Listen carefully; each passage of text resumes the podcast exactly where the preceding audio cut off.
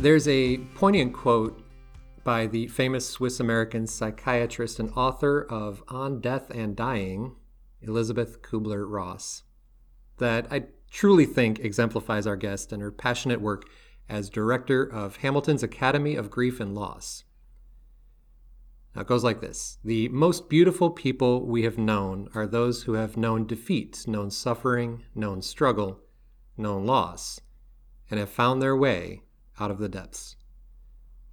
These persons have an appreciation, a sensitivity, and an understanding of life that fills them with compassion, gentleness, and a deep, loving concern.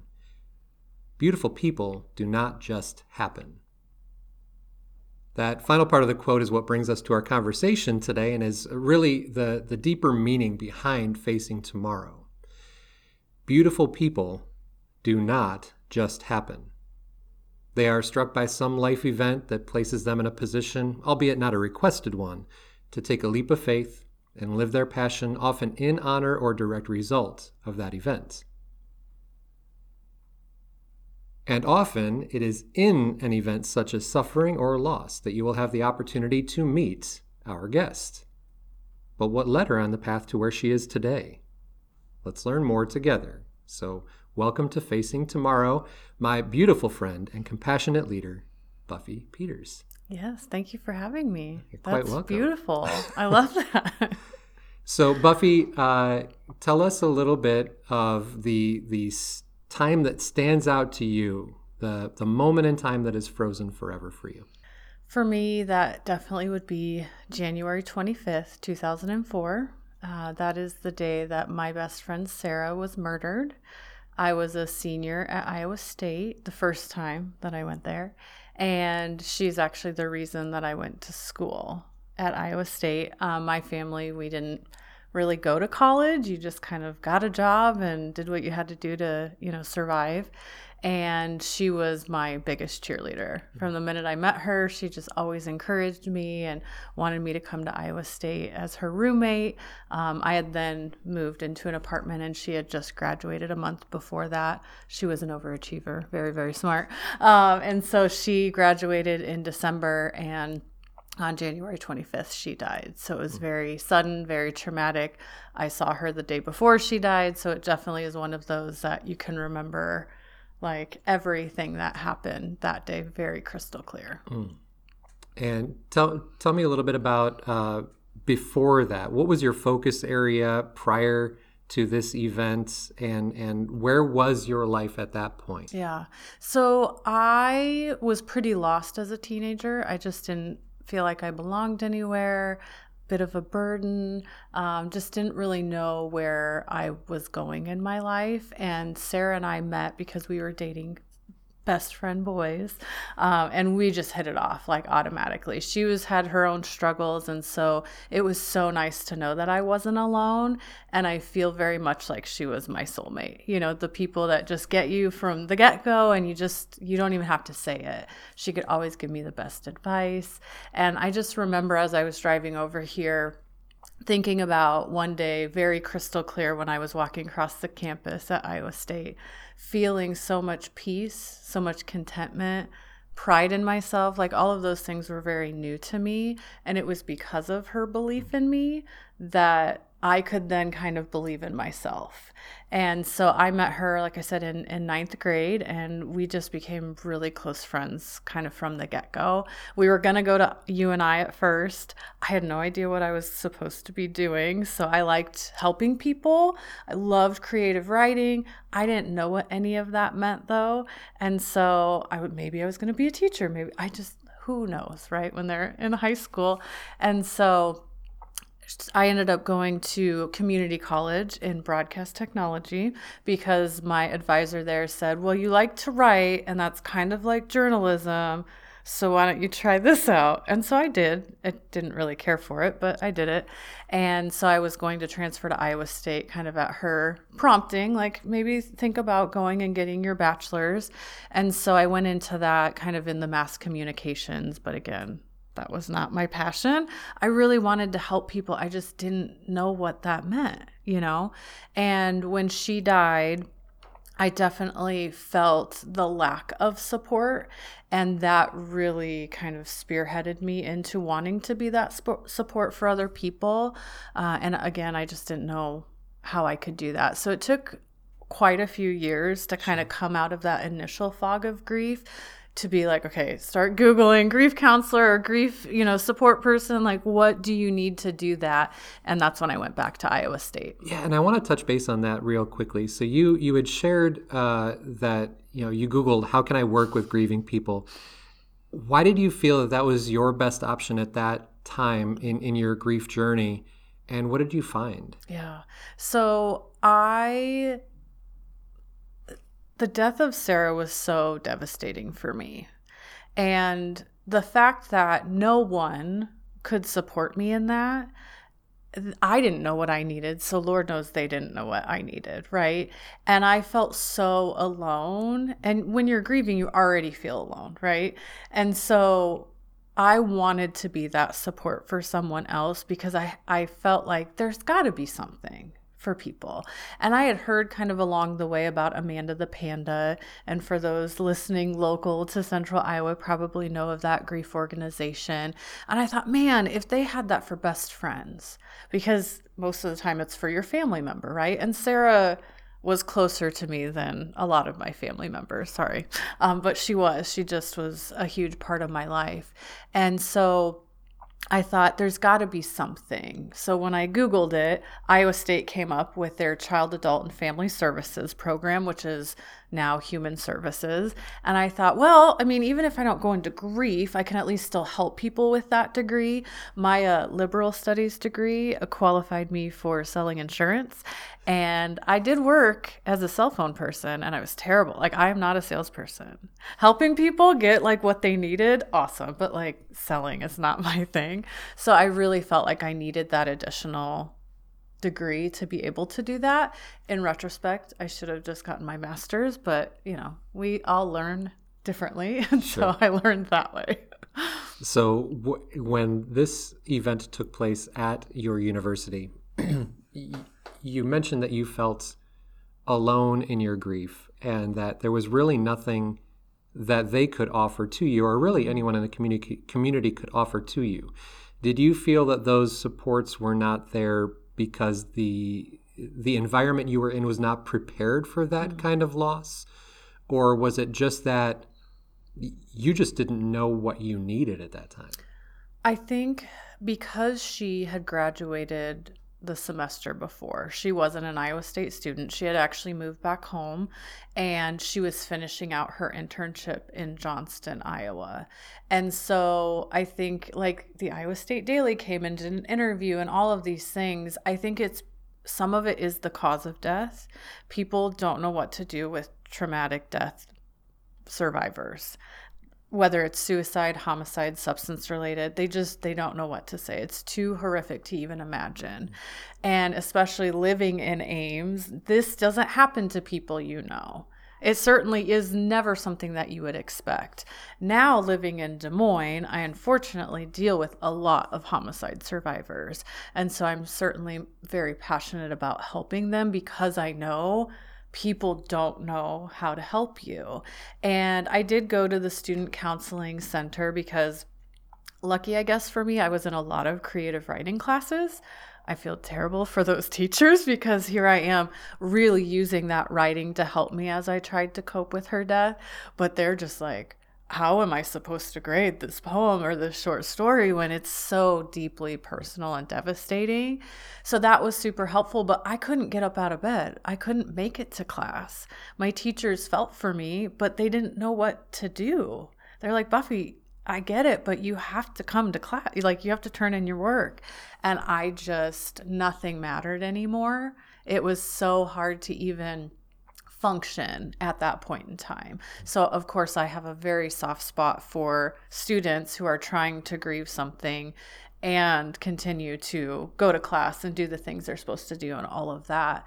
And so it was really hard for the school because their hands are a bit tied. I think it's come a long way in 19 years, but certainly at that point in time, they're just like, how about you try the student counseling? And again, that poor counselor was like, well, make sure you're eating right and taking care of yourself and all of these things. And I'm like, okay, but that's not helpful.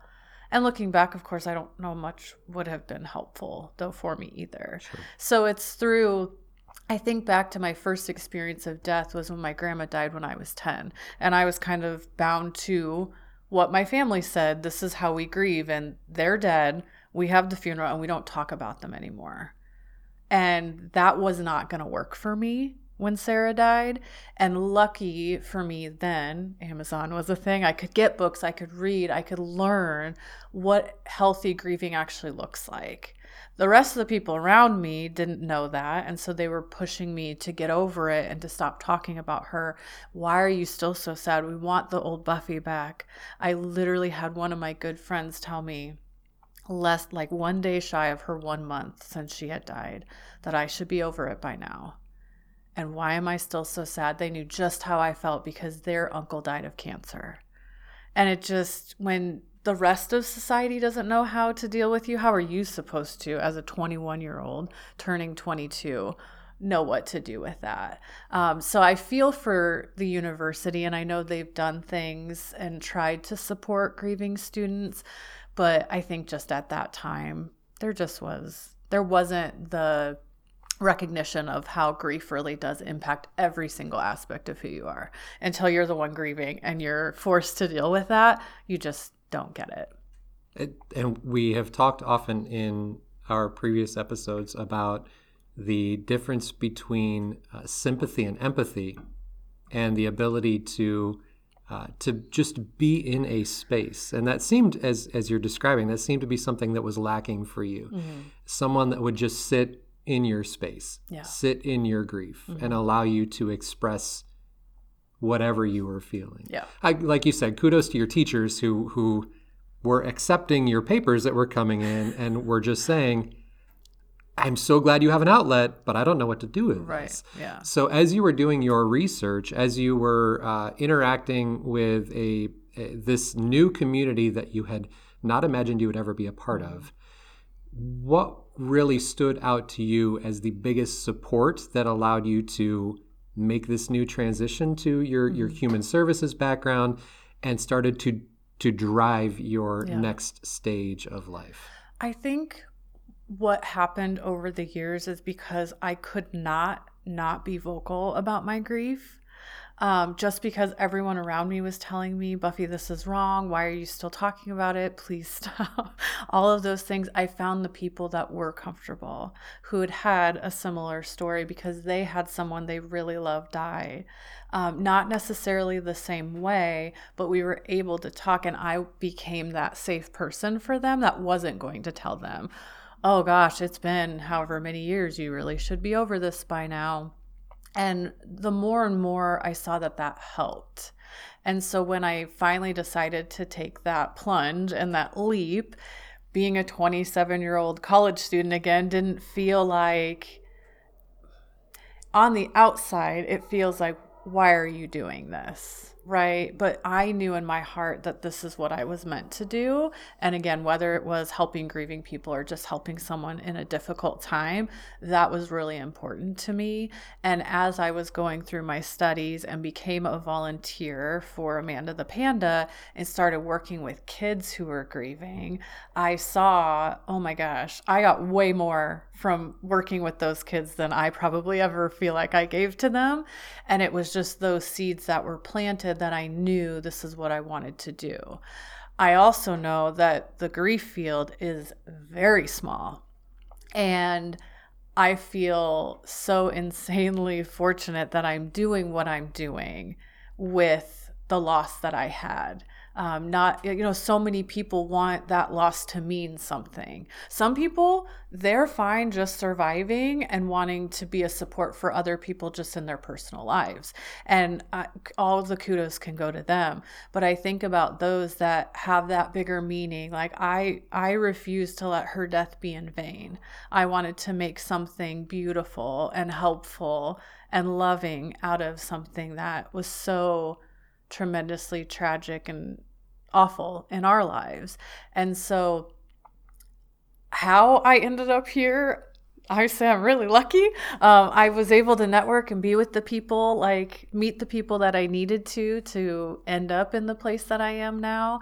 Um, and I think about that. I'm sitting there, you know, helping these kids, and I'm, how did that girl who had no idea what she wanted to do with her life felt like her life really had no meaning It was just trying to fumble her way through to find that I feel very, very fortunate don't get me wrong, I would give everything back to have her back. Yes.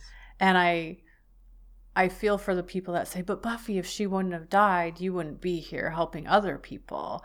And while I understand that sentiment is is meaning very very well um, i would give everything back to have her back this world was a much better place with her in it and would have been a better place now had she still been alive that is beautifully said and, and I certainly feel that for you.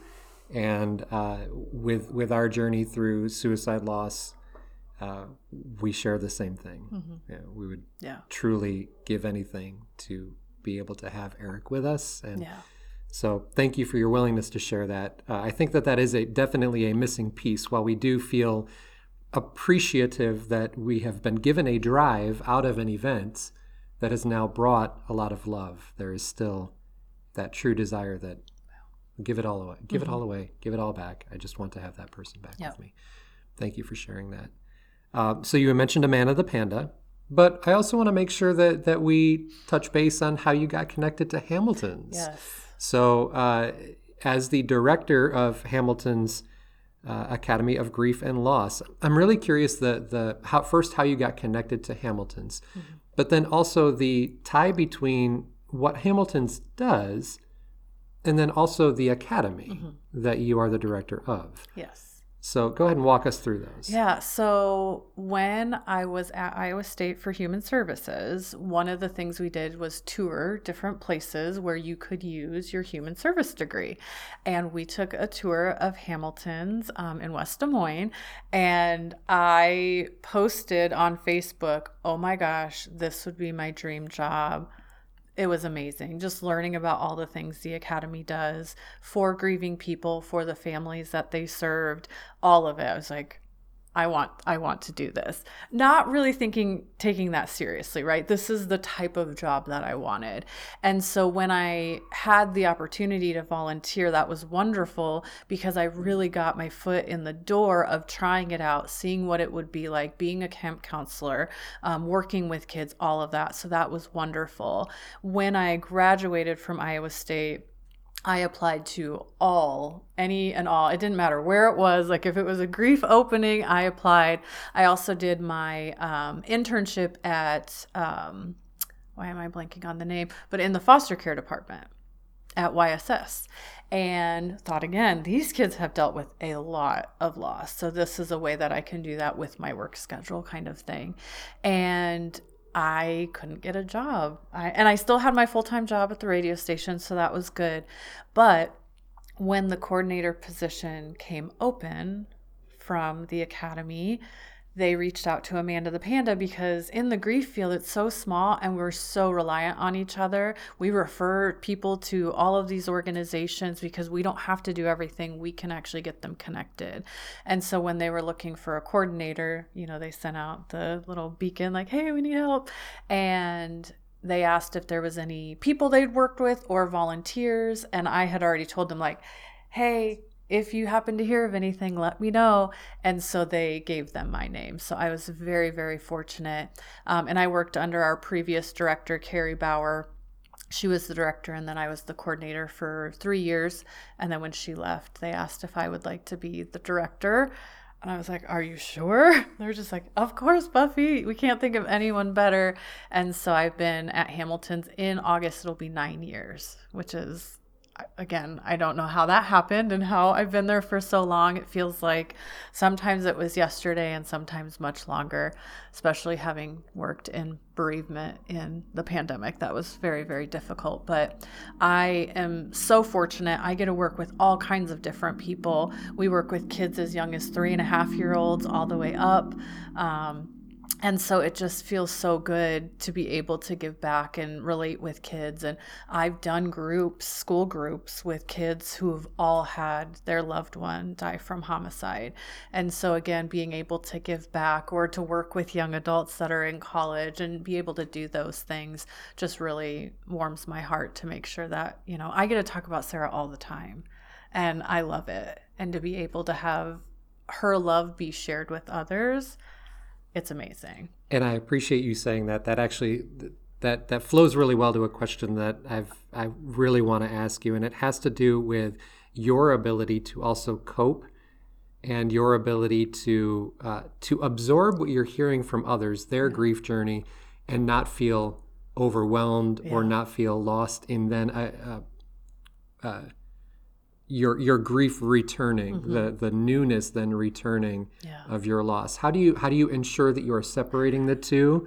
And what do you do to cope uh, even with all of the work that you do to help support others? Yeah. It's a fine line. And sometimes i have my boundaries in place and i do my counselor would be so proud of me. Um, and other times it's just part of the deal. When you are a loving caring compassionate person there's going to be some some families, some people that they just get you. And typically it is when it's a homicide victim, especially when it's a double homicide. Um, when Sarah died, the person who killed her also killed a counselor here in Des Moines. Um, his name was Greg Gall. And so that certainly brings up my stuff. And it's when I think I have that covered, when I'm like, okay, this is not my person. I'm here to be the support. And then something comes out of nowhere that gets you. I've always been worried like, what if I run into someone who knew the kid who killed them? And that's when I really just have a hard time and I have to give myself so much grace that it is okay. I know that it's okay. This is what I tell people, right? It's going to come out of nowhere and you have to do those things to take care of yourself in that moment. But more times than not, I feel like when I'm able to be that support, it just does something to my grief that is so. I hate the word healing because it implies that someday you're healed, quote unquote, healed, or that you've accepted it. I hate, like, that's not how grief works. Sarah died 19 years ago this year. And there are still moments where it's hard to breathe. When I think about that moment, when I got the phone call, when they said that it was one of her body, one of the bodies they found was hers. And that's always going to be hard. But it's also a beautiful thing that I know. I might not know exactly what they're going through, but I have a really good idea what it feels like to have your entire world decimated by the loss of someone that you love so immensely. And so, in that way, I can really empathize versus that sympathize. I don't have to look at you and be like, oh, I feel so sorry for you, right? I can feel that pain in the way that I felt it. And so, one of the things that we do at Hamilton's is something called first viewing support, where we will be with the child when they're going to see their person's body at the funeral home for the first time. And that certainly is one of the hardest parts of my job, but also one of the most beautiful parts of my job. It's such an honor to be with a family at that very intimate time, but to also take some of that burden from the adults saying, hey, I'm going to take the kids. We're going to explain everything, what they're going to see, answer any questions, talk about what it means when we say someone has died. Um, and to be able to do that is really good. But I think, too, if I didn't work with the people that I work with, when you go into that first view and it's just, even though you're telling yourself, this is not my person, this is not my person, I'm here as the professional, there's just things that will get you that I can then step out of the room get my cry on and then be able to gather myself and go back into being able to debrief with the people that I work with is so vitally important, um, especially like when we're in school groups and kids are sharing some really hard things to be able to talk about, oh my gosh, when they said that, that just really reminded me of dot, dot, dot, right? Um, so surrounding yourself, I think, with people who do get it, whether you're the griever or you're working with grievers, is is huge and I appreciate that you you have mentioned multiple times you have you have your tribe, you have your people yeah. that you you know you can trust and go to when you feel like I can't step away. Mm-hmm. I, I, I need I need a little moment here. Yeah. And also that it, grief is not linear. No. And we are all going to have this journey on our own right. in our own way. Yeah. Uh, and it's okay to step away and cry. Mm-hmm. Give yourself an opportunity to just let those emotions out. No matter how long it has been, those yeah. those waves still come. Oh yeah. So I, I appreciate that you you have mentioned uh, that sometimes you even feel that. Mm-hmm. Now, 19 years later, you still have those moments where, even though you are the one giving all of this love and support now, you still need those moments for oh, yourself yeah. where you, you need to step away. Yeah. Well, and it's interesting too because I think about this like as the person who's telling people it's okay. You do what you need to do. This is all the natural and normal reaction to a significant loss in your lives. We still believe what society tells us. So I think this year has been really difficult for me, particularly because we're approaching 20 years and 21 years, and she will be gone for as long as she was alive. And there's that part of me that thinks, God, what are people thinking? Are they going to be like, Buffy, she has been dead for 19 years. You're still really this sad about it. And for all intents and purposes, my life is wonderful and beautiful, and I have so much joy, and I love the work that I do, and all of those things. But there's always going to be moments where it is hard, and I would take that hard any day to be able to help people and so they don't feel as alone they don't feel deserted in their moment. And I do facilitate a grief group that's online with an organization called Heal Grief and Actively Moving Forward. It's AMF for short. They have an app. And that specific group I started for young adults, um, started working with them because of their work with young adults. And so many of them are so new in their grief. And I hear all of the time, you guys are the only ones that get it. Everyone else in my life is just like, why are you not over this? But same things that I've heard.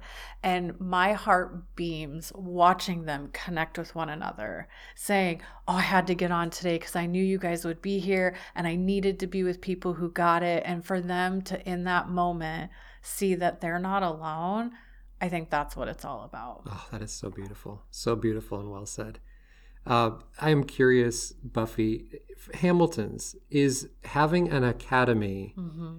within the the funeral services. Is that common, or is Hamilton's a a unique entity? Yeah, it is very uncommon, and it's been interesting, especially since the pandemic. So much went online, and we really we've had a broad scope, I think, before that, but even more so. People were looking for whatever resources. So, whether it's a handout that we have about, oh my gosh, how do I explain to my child that their person died from substances or suicide or anything like that, um, they come to our website and get that information. We're really lucky that Hamilton's funeral home is family owned. And so, because the family owners believe in this so much, that we're able to have an entire division dedicated to grief support. We have I think, two programs that are more or less like memorial services that we do just for the families that we serve.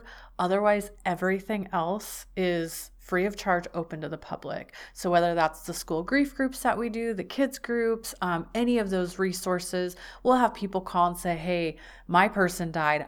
I don't know what to do. We compile a list of all the grief support services so we can get you connected if it's a suicide loss with STEP, you know, different things like that. So it is very unique for a funeral home to have the scope of services after the death.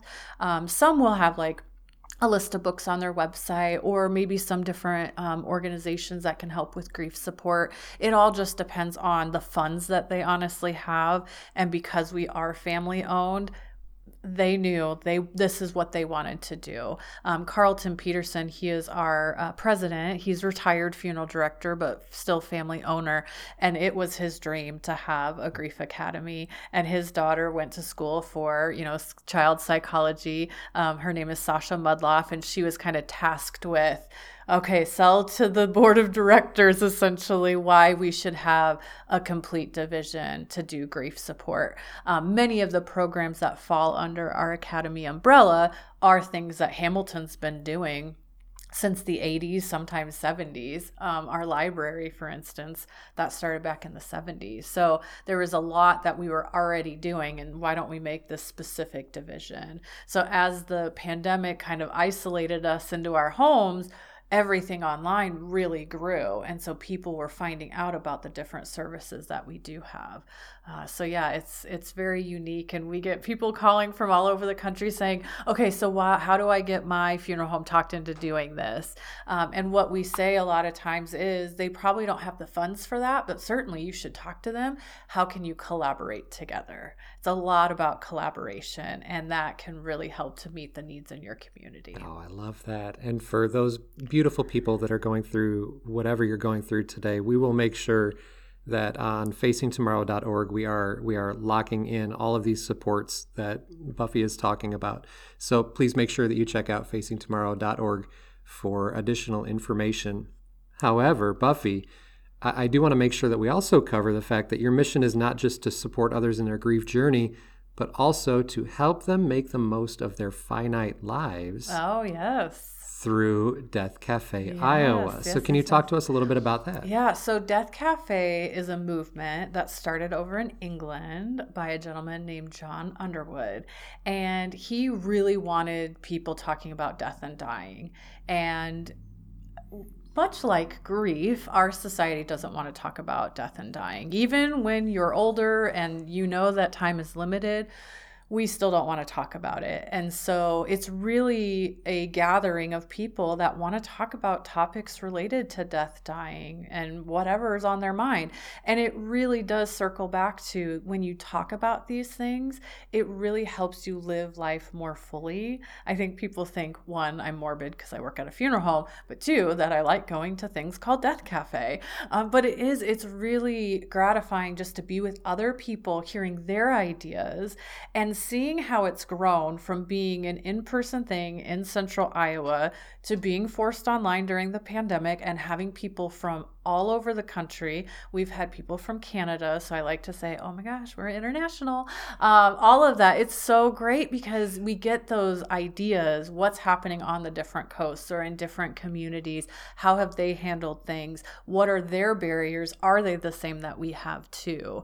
And so it really gives you that pulse of what people are curious about what they're wondering about and then helping get them connected. So if they're really curious about like so why isn't green burial really a thing here in Iowa, we can get them connected with the people to talk about that. So it's all about that learning and that connecting that way as well. Um, and of course for me working with grieving people, they naturally now are entertaining the idea like so my person died I'm also going to die. And we like to pretend that we're not. and so just because we think about it doesn't mean that we're going to die. And so it just helps you kind of think about those things like, oh, if I feel really strongly that in my obituary, I don't want it to say passed away, that I want it to say that I died, I probably should get that in paper, right? Because I'm 40. So I. That's not naturally my family's going to know that. So it just really kind of lights that fire, so to speak, to get those things that are really important to you, whether that's having a conversation with your family or whatever it is, um, to be able to make sure that what you want to have happen, happen. How can people learn more about Death Cafe? So, if you go to deathcafe.com, you can learn about all kinds of different death cafes. There's many still happening online. So, we have some people who will stop into ours that also go to ones that are happening happening in England or Ireland or Australia. Uh, but ours actually meets the third Tuesday of each month. So, if you're on Facebook, we do have a Facebook page. Um, it's called Death Cafe Iowa, so you can pop by there. But all of the information is listed on the deathcafe.com um, website. But it's great too because now we are partnering to facilitate those with the Iowa Death Collective. And so that makes it really nice too that there's kind of different death professionals that are able to give their kind of input as well. But there's no agenda, no topic of conversation that we bring. It's all what people want to talk about. And that's, it starts one place and it ends on very many several tangents. So Very it's organic. awesome. Yes. Yeah. yeah. I love that. Uh, we have two more questions for Buffy. So, first one, Buffy, is uh, what do you think Sarah would say about the path you've paved in her honor? I like to think that she'd be really proud. Um, I get together with her parents at least once a year, if not more than that. And they like to tell me that she'd be really proud of me. And I think knowing what she was able to do for me in our friendship of being the one I felt the only one who believed in me and thought that I was worth more than I thought I was at that time. Uh, I think she would be extremely proud of what I've been able to do and thinking too about being able to help so many people. Um, yeah, I just think I hope she'd be proud. It's beautifully said. And for those that are listening in, Buffy, thinking, I want to do more, I need to do more in whatever event that they are experiencing at this time, what advice would you give for, for those that are listening, thinking, I, I need to do more. Yeah. I think getting connected with the people doing the work. So if it is, hey, I'm really passionate about homicide grief or suicide grief or whatever it is, getting connected with those that are doing it. A lot of organizations use volunteers and it's a great way to get your foot in the door, see, you know, what is this all about really? Of course we all want the hugs and the you've made my life so much better by you know encouraging me and validating my experience and all of that. It is of course not all of that right? It's really hard work as well. And so if you can get connected whether it is through a hospice and doing volunteer opportunities um, we actually use volunteers in our kids group. So if you're interested in that, I think that's a really great way. Or just meeting with the person that does that job. If it's a funeral director, funeral directors love talking to people about the work that they do, how it's hard and difficult, but how it's also really rewarding. And so I think that that can really help. I also want to say if you're a person that is grieving and you're like, there's a word for all of this. It's called post traumatic growth, right? And if you're one like, I am just trying to survive, that's okay. You don't have to make something beautiful out of the pieces. You continuing to live in spite of this immense loss is something that is honoring your special person, is making them incredibly proud that you continue to put one foot in front of the other. Because I know for a long time, far longer than anyone wants to give you, it is really hard to survive after you've had a loss like that. And so, if you're in that place that you are merely just surviving, please know that you are being seen. You are doing what you need to do. We need you here, right? And that there comes a day long long from the point you're at right now there does come a day where you can breathe a little bit easier where you can find that joy a little bit easier, where it still really is painful thinking about how your person died, but you're also able to laugh and love and do all of those things again. And if you haven't found that, find those people that can support you in it. Um, there are people there that can support you in that. So please reach out. It's not a weakness to need help, right? It is. This is not something we're equipped to deal with. So find the people that can help be that for you along the way. Buffy Peters, director of Hamilton's Academy of Grief and Loss. This has been such a fun conversation, and I, I knew it was going to be. Thank you very much for your insight, for all of the work that you do in support of our community. And uh, we certainly hope that the folks that are, are listening in can take a peek, get involved if they would like, or at least take something from this conversation yeah. because this was this was perfect. Thank you, Buffy, very yeah. much. Thank you.